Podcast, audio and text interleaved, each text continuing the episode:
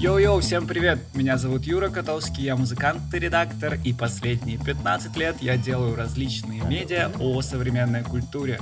Каждую неделю в подкасте Doom Scrolling мы вместе с друзьями и коллегами раскапываем 4 статьи из западных медиа, пересказываем их вам, обсуждаем между собой. Хотите оставаться в курсе последних событий и слышать мнения самых респектабельных авторов мира?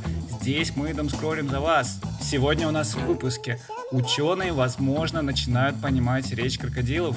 Глобальное потепление может привести к тому, что разморозятся страшные вирусы из прошлого. В Америке детей отправляют в лагеря скорби, где они совместно учатся преодолевать утрату. Драг-квин певица возглавила чарт христианской музыки, и многих это бесит. Думскроллинг,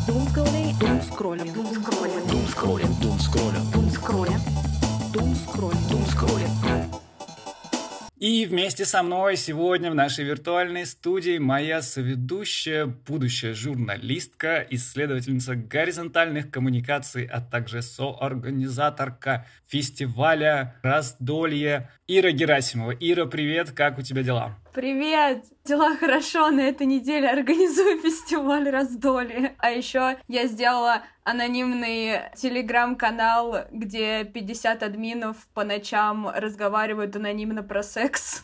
Я не знаю, зачем я это сделала, но это интересно наблюдать за людьми, что они там говорят прикольного. Потому что дай людям анонимность, и они будут говорить про секс, это сто процентов. Они начали делать всякие анонимные опросы. Поза 69 для вас норм или нет? Для вас норм, когда ваш партнер изменяет вам э, с тем же полом, что у него? Табуированные темы поднимают, потому что понимают, что никто их не задианонит. Думаю, что это даже каким-то образом секс-просветительно, потому что кто-то узнал наконец-то, что дюрекс плохие презервативы. Короче, профит есть. Также сегодня с нами Филипп Иванов, режиссер, участник э, режиссерской команды «Атака 51» или «Атака 51», Интересно, как это правильно теперь читается. Вот, ребята известны своими работами для Димы Хаски. Был клип 7 октября, фильм «Люцифер» и клип «Некро Филипп, привет. Как твое настроение, как самочувствие? Привет, привет. Настроение очень хорошее. Нахожусь в бодром духе последние две недели, потому что приехал в Марсель. Здесь очень хорошая погода. Приятно проводить время после Парижа, в котором я жил, который был достаточно мрачный, поэтому я довольно счастлив. Уровень дофамина повышается. Чувствую себя с каждым днем лучше и лучше. Ты когда-нибудь хотел снять э, байопик? Честно говоря, нет. Никогда не хотел. Как тебе кажется, кто из наших современников больше всего похож на героя фильма? Ну так мне что-то в голову сразу никто не приходит. Конечно, интересно, да, вот э, узнать что-то такое о жизни от э, людей, э, чья биография, чья жизнь нам абсолютно недоступна, Путина или Пригожина, как бы абсолютно лишены некого бытового представления о том, что, чем они занимаются, как они проводят свободное время, кто им там говорит ласковые слова из женщин. Ну, вот Сакуров он снимал много байопиков. У него была трилогия и о Гитлере, и о Ленине, и об императоре японском, Э, могу себе представить очень интересный боевик про Пригожина, действительно. А как вы считаете, эти люди, тех, которых ты назвал, есть ли у них вот эта вот человеческая жизнь, как ты описал? Говорят ли они ласковые слова и гладят ли они котиков? Живут ли они такой жизнью? Мне почему-то сложно представить. Ну, типа Илон Маск, Илон Маск. Вот он, он делает так, он гладит котика наверняка есть какое-то измерение да, жизни вот у таких как бы больших людей, как Илон Маск и Сталин, вот, в котором они э, ничего особо не делают и скучают. Я запомнил, я давно очень смотрел э, эти байопики сакуровские, но я помню, мы с бабушкой смотрели как раз про Гитлера. Бабуля, она в целом-то погружена в такое не очень развлекательное, медитативное кино. Единственное, что я запомнил из этого фильма, просто что Гитлер скучает в величественных э, нацистских декорациях вместе с Евой Браун. Там мало что происходит, там в основном как бы царит некое особенное состояние, там молчание, скуки котором мало событийности. Я почти уверен, что у всех э, людей такого масштаба можно обнаружить э, такое измерение котором особо ничего не происходит. Блин, а мне вот стало интересно, что у нас же первый материал, он сегодня будет про крокодилов, про их общение. И я вот э, периодически думал, что чувствует, что думает там муха, например, или крокодил. И, там через их речь можем ли мы понять их э, state of mind и сознание, их представление. И почему-то мне сейчас э, одно с другим связалось, и я подумал, что, наверное, то, как мы пытаемся понять какое-то вот это вот личное какое-то состояние и сознание Сталина, это похоже на то, как мы себе пытаемся представить э, состояние мухи, о чем она думает. Да, у нас примерно одно количество информации на этот Нет, счет. потому что Ленин грипп, вероятно. Дум скроля. Дум скроля. Дум скроля. Мой первый текст с портала ABC. Его написал репортер по вопросам окружающей среды Ник Килверт. Он называется так. Гребнистые крокодилы общаются, ученые изучают о чем. Крокодилы у нас имеют славу затаившихся хищников, но на фоне остальных рептилий они наиболее, как оказалось, говорящие. Они хрюкают, гудят, рычат, шлепают по воде и вибрируют телами. И они заряжают как поршень свои чешуйки на спине, создавая вибрацию, которая отлично распространяется по воде. И для исследователей этой вибрации есть две проблемы. Первая, крокодилы все еще хищники, которые могут съесть тебя. А вторая — это то, что тяжело уловить именно сигналы крокодилов, потому что кроме их вибрации в воде, э, во всяких реках есть сигналы лягушек и рыб. Поэтому конкретно эти ученые из статьи проводили исследования в австралийском зоопарке, и они соотносили звукозапись из зоопарка с поведением и реакцией животных, и выявили где-то 12 категорий шумов, вот, например, рычание или те же самые шлепки. И значение некоторых из них они могут уловить и понять. Например, что каким-то шумом крокодил может сказать другим крокодилам «это моя территория». Ученые считают, что эти знания помогут нам понять, что крокодил испытывает, и потенциально использовать это для своей сохранности, а также предотвращения убийств животных. Например, крокодила Лизи, которую недавно убил крокодильный маньяк. Я вообще не знала, что такое существует, а потом я загуглила, и оказывается, была такая история, что в Австралии, получается, начали убивать крокодилов, и местный гид по дикой природе рассказал порталу Life Science, что он получил анонимный телефонный звонок от человека, утверждающего, что он убил обоих крокодилов, там было две смерти крокодилей, чтобы доказать, что люди являются высшими хищниками. Цитата. «Он точно знал, где было оставлено ее тело, точное положение, а также сказал, что вырезал ее, но не хотел ее голову, поскольку у него уже была голова побольше». И я так понимаю, что... Жесть! Да. Я так понимаю, что ученые с помощью новых методик мы будем понимать э, крокодилов, и вот этих вот историй больше не будет повторяться, видимо, потому что, как я поняла, мы будем знать их звуки опасности, ну, когда они напуганы или что-то такое, улавливать их. Но, с другой стороны, я еще подумала, что мы, возможно, будем эмпатичнее к животным просто, потому что, как мне кажется, когда мы будем понимать, что живот в конкретный момент времени чувствует, мы будем больше соотносить их чувства со своими, думать, что они ближе к нам, чем нам казалось. Из-за этого, возможно, таких вещей не будет, хотя я думаю, что тот чел был просто психопат, и я не знаю, но это очень странно, вырезать крокодилов просто, чтобы доказать всем, что ты сильнее. так себе тема. Поэтому я хочу задать вопрос, если бы все животные понимали людей, все люди понимали бы животных, что было бы? Было бы хорошо или плохо? Ну, вообще, чтобы это общение было на равных, получается, что нам нужен переводчик еще как бы с человеческого на кошачий или там на крокодиле. тогда возможно какой-то вот этот коннект. Но вообще мы когда записывали нулевой выпуск Думскролем, тестовый Думскролем с Витей. Там была такая тема. Сейчас делают э, фермы с насекомыми в Америке, потому что насекомых очень просто выращивать. Можно легко там набить очень кучу там мух, личинок в какой-то контейнер и потом их переработать и сделать из них таким образом белок и кормить там этим белком животных, людей, для кого-то это ок. Но там была загвоздка в том, что, как оказывается, многим насекомым хреново хреново в такой тесноте, и я не могу понять тут, в каком, в каком тут значении как бы слово хреново, почему им там плохо, но там был также хороший аспект, что многим личинкам по кайфу в тесноте. Таким образом можно как будто уменьшить количество страдания, так сказать, в насекомом, насекомо-человеческом мире. Витя тогда это прокомментировал тем, что типа нам бы людям между собой разобраться в своем Витином стиле. А у меня такой довольно пессимистичный взгляд на это.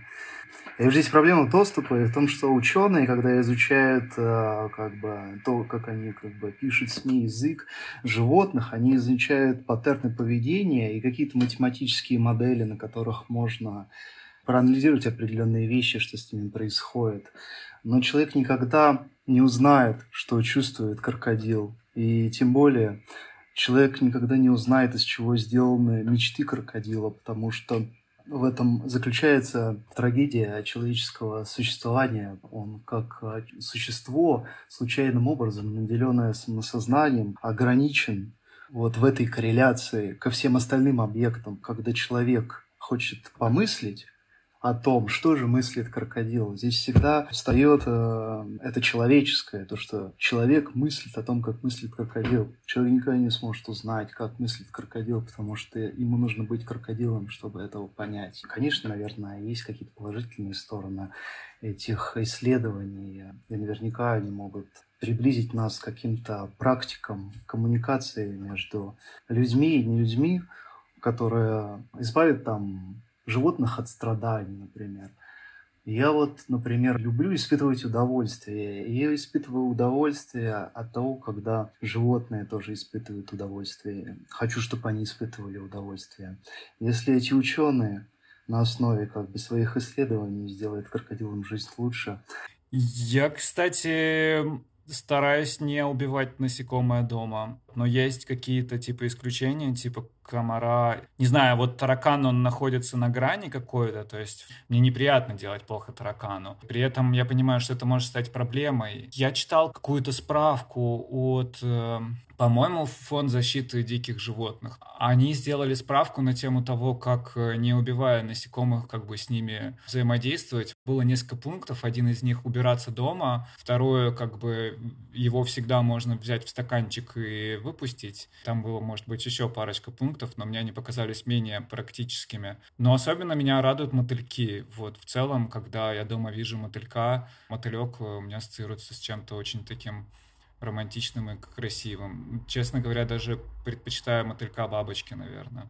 Да, я тебя понимаю. У меня тараканы э, в Москве. В целом тоже их очень не хотел убивать. Я их ловил стаканами и выбрасывал в подъезд. Э, вот. Но с комарами, конечно, это немного другой уровень страдания. Я прочитал за счет особенностей как бы кожи и состава кожи комары как бы выбирают определенного рода вот, э, кожа им симпатичнее, поэтому одних людей они кусают больше, других меньше. И меня комары всю жизнь кусают больше везде, очень сильно, и э, я от этого не рад. Конечно, не убить э, комара – это довольно серьезный для меня челлендж, потому что он доставляет мне страдания. Так что я пока не избавился от этого греха, иногда я убиваю комаров. Ну, Филипп, поставь другую щеку просто комару. Не, ну смотри, это как это руку. вызов со стороны комара, это точно вызов и провокация. Ну, то есть, если он определенно как бы настроен конкретно против Филиппа, то я не знаю, с какой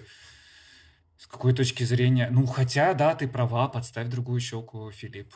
Я вчера открыл окно, и комар один до меня прям докопался очень сильно. И я ему говорю уже по-хорошему, ты можешь уйти отсюда, иначе я тебя убью, тебе будет конец. Он так и не ушел, мне пришлось ему убить. Я убил его в присутствии людей. Взаимоотношения с комарами, которые не хочет уходить из моей территории. Это, конечно, обидно. Это мега история. Я хотела рассказать просто историю. Тоже вот вы говорили, там бабочек любите, комаров и так далее. Я вспомнила, что я была в детстве довольно эмпатична к насекомым, и у нас в высохшей луже на повороте у бабушки на даче всегда почему-то было в большом количестве мертвых бабочек-капустниц. Прям очень много. Я из э, каких-то, может быть, книжек, песен знала, что бабочка-капустница, она вообще-то вредная. Ее не особо все любят, потому что она, ну, как бы, капусту ест. И несмотря на это, я все равно восхищалась ей, потому что она такая вся, ну, белая, чистая и так далее. Я помню, как мы с моей подругой их хоронили. Прям реально откапывали ямки, а у меня дед, он э, столяр, у, нас постоянно было много э, всяких деревянных штук, и мы просто взяли и сделали ему, ну, надгромный камень, ну, не из камня, а из дерева, на надгробную деревяшку, написали там, типа, бабочки, рип, грубо говоря, и похоронили всех бабочек, и они у нашего дома там захоронены, и я знаю это место до сих пор, туда хожу. Переходим ко второму материалу. Второй материал с э, портала Days. Он называется «Какие темные секреты хранят тающие льды?». Его написал Том Уэйт, он на самом деле материал построен на интервью с э, Джованни Строна. Это исследователь из Объединенного исследовательского центра Европейской комиссии. Так вот, Джованни изучает, э, собственно, этот вопрос. Мы даже в теории не можем знать, что находится внутри этих ледников, которые в последнее время все больше тают в результате глобального потепления. Ну и там совершенно точно находятся всякие организмы. Например, вот в 2016 году была вспышка Ой, так, э, тут э, нужен комментарий. Сегодня Ира выбрала два материала, и как бы один из них зачитает она, один из них зачитываю я, потому что оба материала, я не знаю, они какие-то сильно драматичные. Мне очень интересно, Ира, почему ты выбираешь такие вот темы. Ну так вот, да, обсудим это. В 2016 году Значит, Потому что я живу в России все еще, у в тебя... отличие от вас. У тебя у тебя еще будет возможность высказаться. Так вот, в 2016 году разморозились споры сибирской язвы, что вызвало в Сибири вспышку сибирской язвы. Погибли десятки человек, а также, насколько я понял, э, какая-то популяция оленей. Так вот, это подтверждает то, что в ледниках хранятся эти споры сибирской язвы, и кроме спор сибирской язвы хранится еще много что. Ира, я не знаю, как дальше жить с этой мыслью. Теперь мне поддержка всем, кому сейчас стало чуточку сложнее. По подсчетам Джованни Строна, каждый год э, будет высвобождаться примерно 4 секстиллиона микроорганизмов. Если вы не знали, что такое секстиллион, это 4 с 21 нулем. Понятно, что не все оттаившие организмы оживают, Хотя ученые активно помогают этому процессу. Например, оказывается, они оживили червяка, которому 46 тысяч лет. У меня много вопросов к этим ученым. Нахрена они это делают? Э, червяк, которому 46 тысяч лет, лежал бы себе спокойно и нас бы вообще не трогал. Но нет, оживили. Но вирусы и бактерии, они намного проще, чем червяки, и поэтому им как бы оклематься после льда теоретически гораздо проще. Они сделали компьютерную модель, чтобы просчитать, насколько это все нам угрожает. И да, есть одна процентная вероятность, что появится какая-нибудь хрень, в этом замерзшем льду, которая сократит количество биоразнообразия в мире на 30%. Вот такая информация. Но для вирусов это не так-то просто, типа вышел, завоевал мир, им для этого там нужно, чтобы геном их не совпадал с геномом, соответственно, кого-нибудь там из наших. Есть какие-то хорошие новости в этом, хотя я не уверен, что это сильно хорошая новость, но Строна говорит, что условно вот сейчас мир глобализованный, и все летают из страны в страну, и там перевозят грузы, перевозят вместе с собой тоже эти микроорганизмы различные. Но как бы мир не закончился на этом, особо как бы на биоразнообразии это не отразилось. Драматично для, типа, в контексте всей Земли, в принципе, не так уж и страшно. Как это можно все решить? Первый вариант вполне очевидный. Это что-то делать с выбросами в атмосферу и поменьше топить э, льды в ледниках.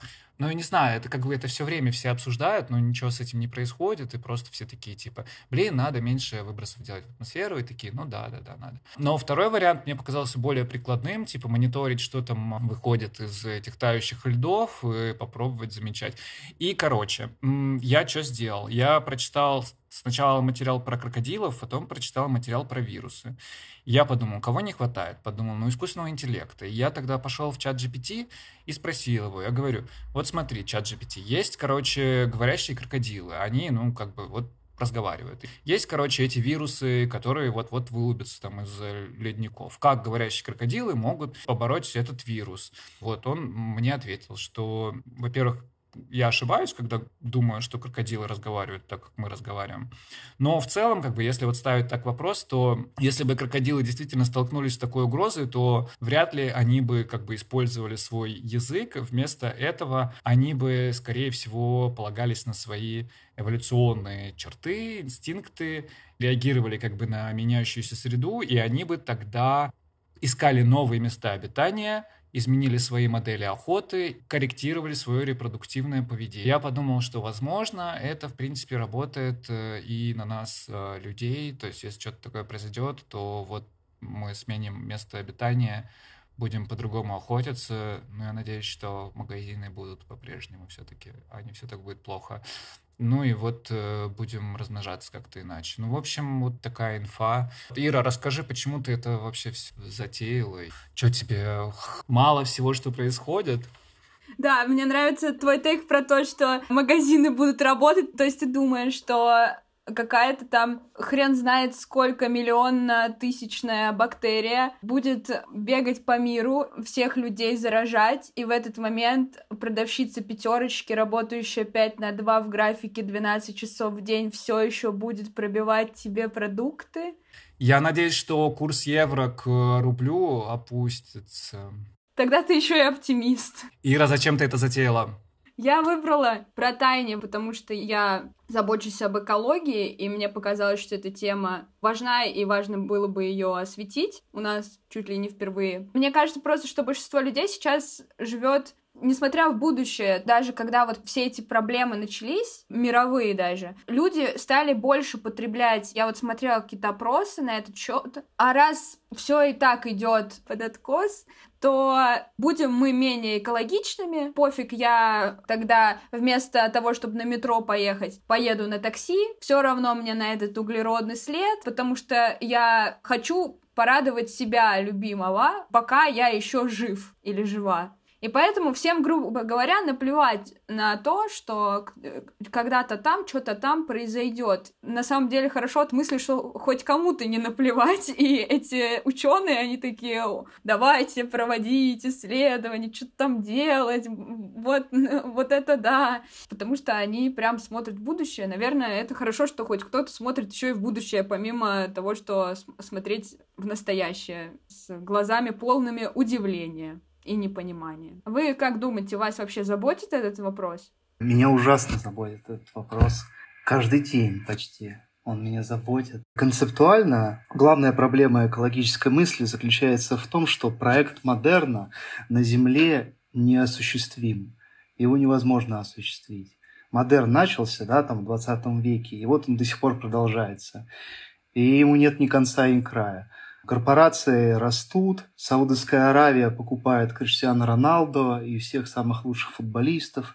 Каждый раз выходят новые айфоны, энтропия растет, все увеличивается. В общем, все графики идут наверх. Но планета, она не предназначена для этого проекта. Ситуация заключается в том, что модерн уже упирается в проблему антропоцена, человеческого влияния на Землю. Там в Лондоне в прошлом году все больше речек высохло, лесных пожаров, всего прочего. Кораллы э, вымерли. На мой взгляд, отскок произойдет тогда, когда явно будет происходить следующее глобальное вымирание, когда будет очень много людей погибать, тогда все больше людей будут э, увероваться в мысль о том, что, ну, наверное, надо как-то переосмыслить э, нашу жизнь, переосмыслить тот факт, что проект модерн невозможно реализовать на планете Земля, она реагирует на это, и она нас может убить, как бы. Это может произойти совсем очень скоро, когда мы будем старыми. Можем оказаться примерно в каком-то ландшафте как бы романов Балларда. Посткатастрофическая какая-то ситуация происходит, очень много воды, все на лодках, магазинов никаких нету, повсюду рептилии, люди учатся жить в тех условиях, э, в которые они сами себя привели своим прогрессом. Мне нравится, что твой взгляд оптимистичен, что после этого всего будут те люди, которые смогут сделать выводы. Эм, вот, и что-то поменять, так сказать, в своем поведении. Я, кстати, тоже думаю, что мы застанем, да. У меня тут какой-то есть иммунитет э, на уровне личных историй. Меня подобные вещи пугают, а вот на уровне человечества они, мне кажется, очень интересными, как будто мы можем стать свидетелями чего-то, что не выпадало ни на чью биографию. Еще я думал, как-то надо переименовать фантастов. Мы привыкли к слову фантастика как э, к чему-то неприменимому, а оказывается, что ванговали, ванговали в порядке. Я вот одного э, типа слушал из Америки, в общем, ученого, и он, э, ну, интересную мысль я рассказывал. Фантастика работает не таким образом, что писатель сел и начал там выдумывать какие-то небылицы, о том, что нас ждет в будущем. Машина будет летать, что ему в голову придет. А он э, создает определенный набор из э, определенного опыта жизненного, которое вполне может как гиперверие реализовать самого себя в будущем. В этом смысле это уже не совсем фантастика, то, что мы называем фантастикой. Это какие-то самосбывающиеся бомбочки, закинутые как бы в будущее, которые могут себя проявить. И иногда это пугает. Может быть, Блиновская была права. Все эти инфо-цыгане были правы, когда говорили, что если посылать в космос, грубо говоря, свои слова, то они будут сбываться. И фантасты, они не только послали э, свои слова в космос, они написали целую книгу на бумаге. Может быть, это из-за них просто все так происходит, потому что они изначально написали это.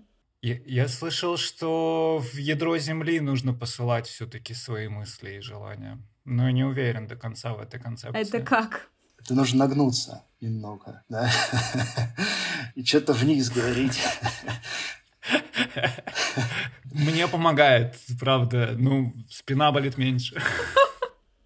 Хотя и не это загадываю иногда. Это все означает, что у фантастов какая-то особенная роль, на самом деле, на фоне других э, писателей они как-то тонко чувствуя то, что окружает, и то, что происходит, они как-то развивали в будущее, движимые, возможно, некоторой любознательностью и тревожностью, если там брать Филиппа Дика. Может быть, фантасты — это люди с машиной времени, которые на самом деле просто сгоняли в будущее, а потом написали просто все Тогда у Сорокина была довольно ограниченная машина времени, которая работала на какой-то только в какой-то краткосрочной перспективе. Он не так далеко отправился. Это, знаешь, демо-версия бесплатная машины времени?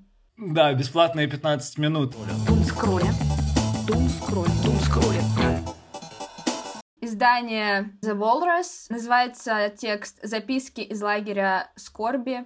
Каждое лето более ста детей проводят выходные в лагере Эрин, плавая и катаясь на каноэ. Они также учатся справляться со смертью. Автор статьи Митчелл Конски, журналист из Торонто и автор книги о том, как он ухаживал за своим умирающим от рака отцом во время пандемии ковида. В этом тексте, не в книге, он рассказывает о своем опыте работы вожатым в особенном лагере. Я таких раньше не слышала. Туда берут детей, которые пережили утрату близкого человека. Лагерь еще необычен тем, что все вожатые тоже пережили смерть близкого. Вот, кстати, про слово «смерть» Митчелл пишет, что их просили не использовать эвфемизмы к этому слову по типу потери и так далее, потому что в сознании ребенка, когда что-то теряется, это значит, что это можно найти. А им надо было осознать, что смерть — это процесс необратимый. В этом лагере они играли в различные игры, которые помогали им проживать свои эмоции, делать чувства известными и не стыдиться их. Дети в лагере переживали не только потерю любимого человека, но и отсутствие возможностей ценностей. Они скорбели не только о том, что у них было, но и о том, что они никогда не смогут испытать. Отец или мать, которые учили их водить машину, или радовались окончанию средней школы, или праздновали бы свою их первую работу. Поднимаются вопросы, а что надо делать, чтобы справиться со смертью, как вообще переживать правильно горе. Опрос 2019 года, проведенный медицинским онлайн-ресурсом WebMD, показал, что те, кто переживает горе, часто спешат преодолеть его, вот, и автор поговорил с клинической директоркой лагеря, и она сказала ему, что наши изображения из-за СМИ, как правило, жесткие и упрощенные, Горе часто изображается на экране с помощью персонажей, которые в полностью черной одежде, падают там на колени, для нас являются одномерными. И эта версия горя — это то, э, через что персонаж пробирается, пока не перейдет на другую сторону. Тут горе является проблемой, которую нужно преодолеть. И это получается, что мы отрицаем по факту отчаяние, и эти негативные эмоции, происходит полное притупление чувств. Люди могут не чувствовать горе, но они также не будут чувствовать радости или благодарности, а пока они будут не способны испытать один конец эмоционального спектра, негативный, они никогда не испытают и второй. Еще у меня там один момент э, запомнился, это то, что вожатые, когда они, ну, в тесном контакте там были с этими детьми, которые потеряли своих родственников, и когда они гребли на каное, мальчик повернулся к одной из вожатых и сказал, это лучший день в моей жизни. Для нее это было удивительно, потому что он же в лагере скорбящих. А по факту, если ты скорбишь, это не значит, что на тебе какое-то сейчас клеймо ставится того, что ты должен испытывать только негативные чувства, то есть у тебя все равно могут быть хорошие дни и даже лучшие дни в твоей жизни в тот момент, когда ты грустишь, можешь также потом испытывать и радость. И мне показалось, что этот лагерь — это прям супер важная какая-то тема, и вот эта концепция лагеря, того, что и вожатые, и дети, они проходят через один опыт, поэтому это не просто так, знаете, что,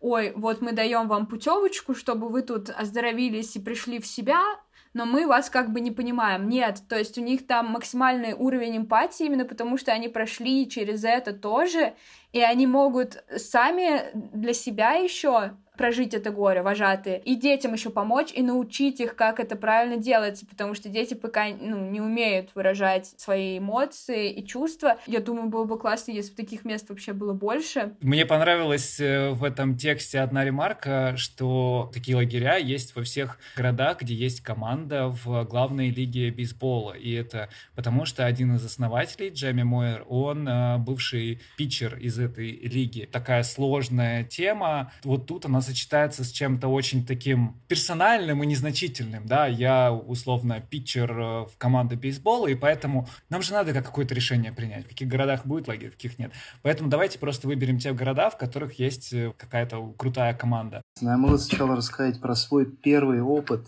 э, столкновения с смертью. Он очень сильно на меня повлиял. Это произошло в 6 лет или в 5.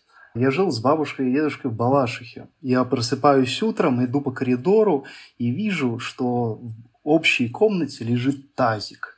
И для меня это показалось необычным. Тазик. Тазик должен лежать в ванной. И я иду дальше на кухню и говорю, бабуля, а где дед? А она мне говорит, дед умер. Вот. И я подумал, М, дед умер. Ну ладно, едем дальше. Вот. И я вообще не понял, что с этой информацией делать. И до меня как-то на чувственном уровне дошло, что такое смерть только там через три недели. Я типа лег в кровать, ну и расплакался просто, как-то и надо делать там дети, ну и вообще всем, переживая этот опыт. Для меня это был первый опыт, никто меня не учил, как его переживать. По-моему, это очень хорошая инициатива, что создается лагеря, в которых а, создается определенного рода благоприятный климат, в котором детей учат, а, что является смертью, да, как с ней вообще делить, мне кажется, это какая-то базисная должна быть э, вещь в образовательном регистре среднего человека. Рандомное узнавание смерти на собственном опыте, оно не всегда может быть э, благоприятным. Как именно это горе нужно переживать, за счет чего это горе может просто стать кривым, и ты его можешь как-то криво пережить. Мне вспомнился Будда, он же был принцем, и у него была офигенная жизнь. До 29 лет, пока он не вышел из своего замка, когда он вышел оттуда по каким-то причинам, он увидел э, несколько вещей. Он нищего старика, больного человека, разлагающийся труп и отшельника. После этого ушел скитаться в лес, э, ну и медитировать, как бы вся жизнь у него перевернулась, потому что до этого он был лишен этого опыта жизни, она обусловлена смертью. И чем раньше человек узнает о том, что такое смерть, тем более осознанно он может подойти к проживанию своей жизни. В буддизме очень сильно укоренена тема смерти. Например, существует 40 объектов медитации, Первое, что самое популярное, люди учатся медитировать, это медитация на дыхании. Концентрируешься на том, что воздух у тебя там проходит через ноздри на этих тактильных ощущениях. Там есть 40 пунктов разных э, объектов. Например, вроде бы с 20 по 30 пункты — это виды разных трупов, на которые можно медитировать. Например, утонувший труп, труп которого загрызли э, дикие животные, сожженный труп, э, вот, э, ну и так далее. Разные виды трупа. И концепция медитации такого рода, она заключается в том, что чем больше и разнообразнее ты как бы медитируешь на подобного рода вещи, тем больше вероятность того, что твое «я» исчезнет, куда-то сотрется, в общем, и э, ты приблизишься вот к какому-то вот состоянию типа самадхи, нирваны. Что касается буддизма и медитации, центральной идеей этого является, что нет каких-то вещей, которые находятся в стабильном положении, да, которые не меняются, то есть постоянно все прогрессирует, постоянно все меняется, даже если мы этого не замечаем. Из-за того, что мы этого не осознаем все время, но мы, по сути, находимся в плену какой-то иллюзии. Мы думаем, что, условно, если есть... Э, ну, вот я думаю, у меня есть ноутбук, я смотрю на него, он не меняется каждый день. На самом деле это иллюзия, потому что внутри происходит очень много каких-то процессов. И то же самое с человеком. Очень медленно, но происходят там какие-то события внутри меня, и которых я там могу не знать, или которых я могу не замечать. Я думаю, что из-за этой иллюзии, из-за этого самообмана может быть решение потери и горя, как самый молодой из вас человек, я думаю, я менее опыт. Ну, хотя это не всегда так, на самом деле. Но у меня просто из э, таких примеров того, что я сталкивалась со смертью, это был вот тоже смерть деда, когда мне было четыре. Я в этот момент поднималась по лестнице в детском саду. Я помню, как маленькое видео на несколько секунд, просто что я поднимаюсь по лестнице и смотрю вот в эту лестницу, пока мама мне говорит это. То есть мне настолько это отпечаталось, видимо, это было настолько сильное для меня событие, что я его запомнила на всю жизнь. А вот дальше, по факту, у меня сейчас все живы, слава богу, да? У меня кот с десятого этажа прыгнул. Я понимаю, что это не мать и не отец, но я его очень сильно любила. Я помню, что когда он умер, Мама мне впервые разрешила посмотреть Comedy Club.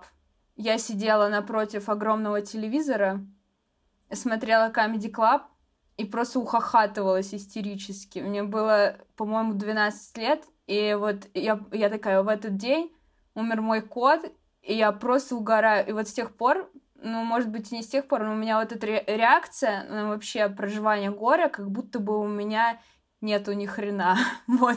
То есть у меня всегда это смех. Я помню, как-то мне сказали, что моя одноклассница умерла, я ела пиццу, я тоже начала угорать. Я думаю, у многих людей так на самом деле вот эта вот замена, когда ты даже не можешь заплакать, я даже не знаю, хорошо это, плохо это.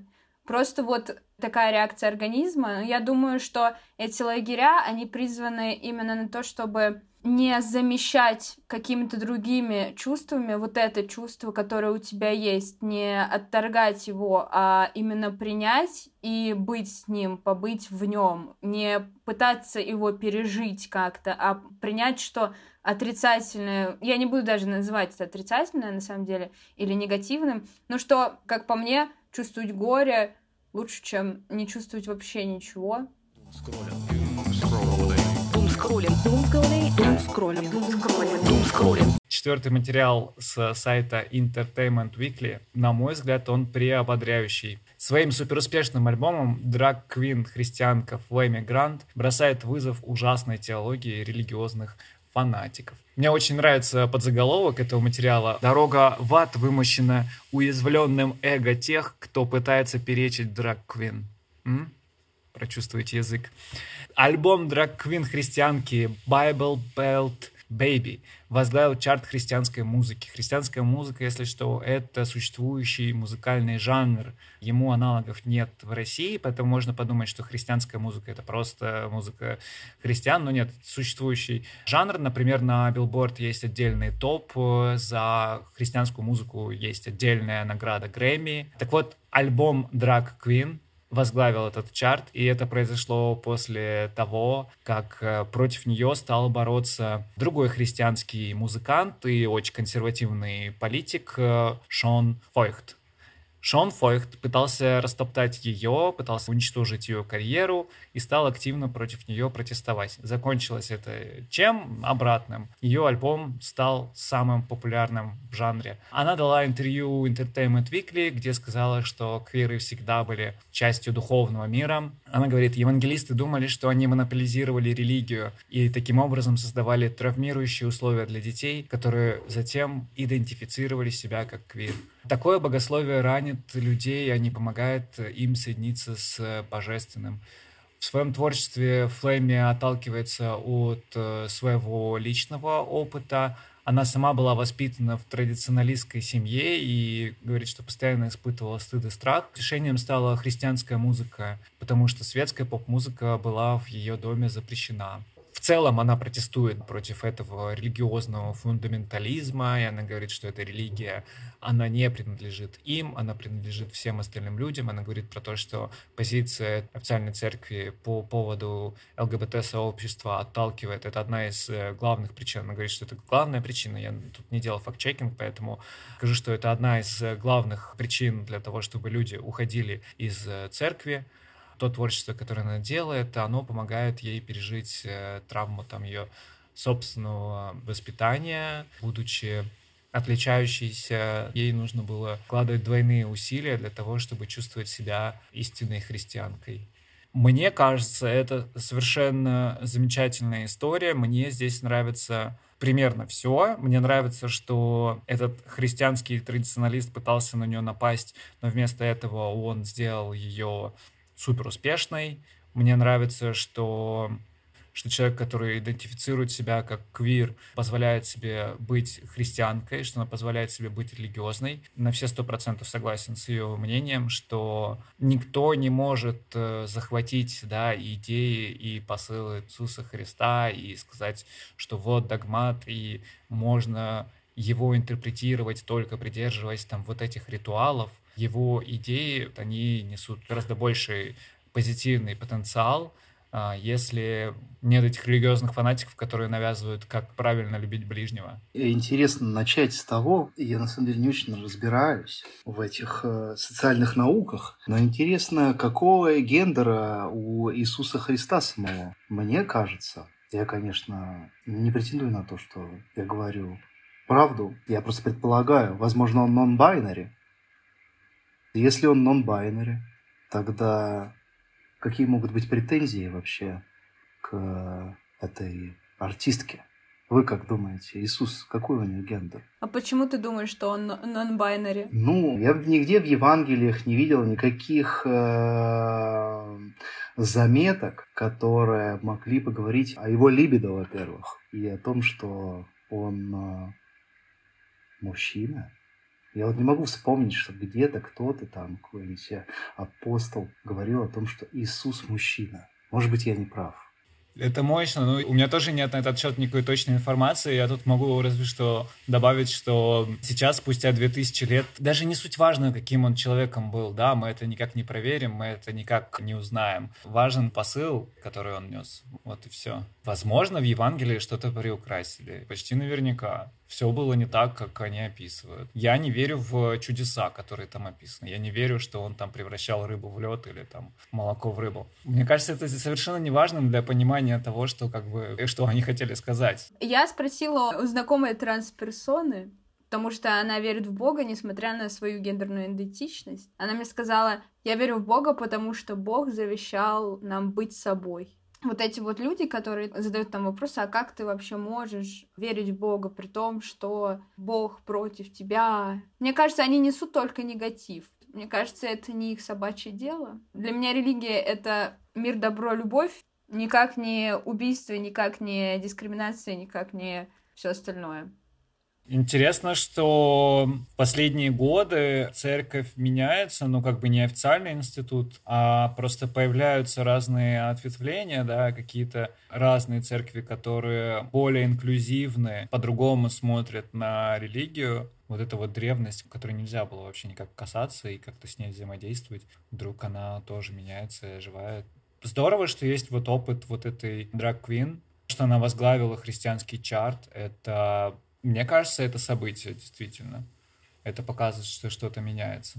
Я еще хотела сказать, что я узнала, что, оказывается, есть у ЛГБТ-комьюнити свои собственные сообщества религиозные, там, где они друг с другом общаются над тем того, как они верят в Бога, совместно верят в Бога. Это тоже мне показалось интересным. Они просто сделали отдельную церковь, но я так понимаю, это не здание как церковь, а просто объединение. Я вспомнил про плейбоя Карти просто. Переломный момент в его карьере, когда он выпустил сингл «Мех», в котором он использовал Baby Voice. И когда я в первый раз это услышал, настолько радикальный Baby Voice, я подумал, нифига себе, это звучит так, как будто в одном чуваке 2000 гендеров поют э, и разрываются от любви. Я подумал, да, это, наверное, какой-то поворотный момент э, в жанре, трэпа. Ну, интересная заметка. Мне на тот момент показалось, потому что маскулинность во всех этих а, чуваков, которые там а, зарабатывают кучу денег, и у них почти у всех одни и те же текста, там деньги, девчонки, и то, как они разбогатели, они как-то перевернулось э, все это неочевидное ощущение от звучания действительно улавливается вот какое-то размытое гендерное.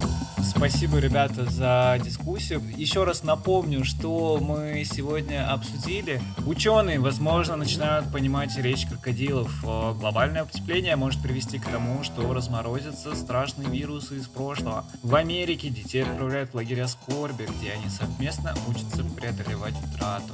А также драг-певица возглавила чарт христианской музыки, и это поражает. Если вам понравился выпуск, ставьте сердечко в Яндексе, оценку в Apple Music, подписывайтесь на наш Телеграм, ссылку вы найдете в описании, там мы собираем ссылки на статьи из выпуска, а также делимся ссылками на не вошедшие в эпизод материалы.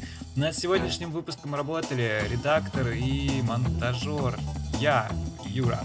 Котовский, второй редактор и соведущая Ира Герасимова. Обложку для подкаста сделала легендарная Алекса Зотова. А артворк для эпизодов Тумскроллим делает Вася Раб и Лиза Степанова. Возвращайтесь через неделю, в следующую пятницу. Эфир будем вести я и Витя Савинс. Спасибо, Ира и Филипп было очень странно и прикольно. Спасибо вам. На связи. Всем добра. Пока-пока. Пока-пока.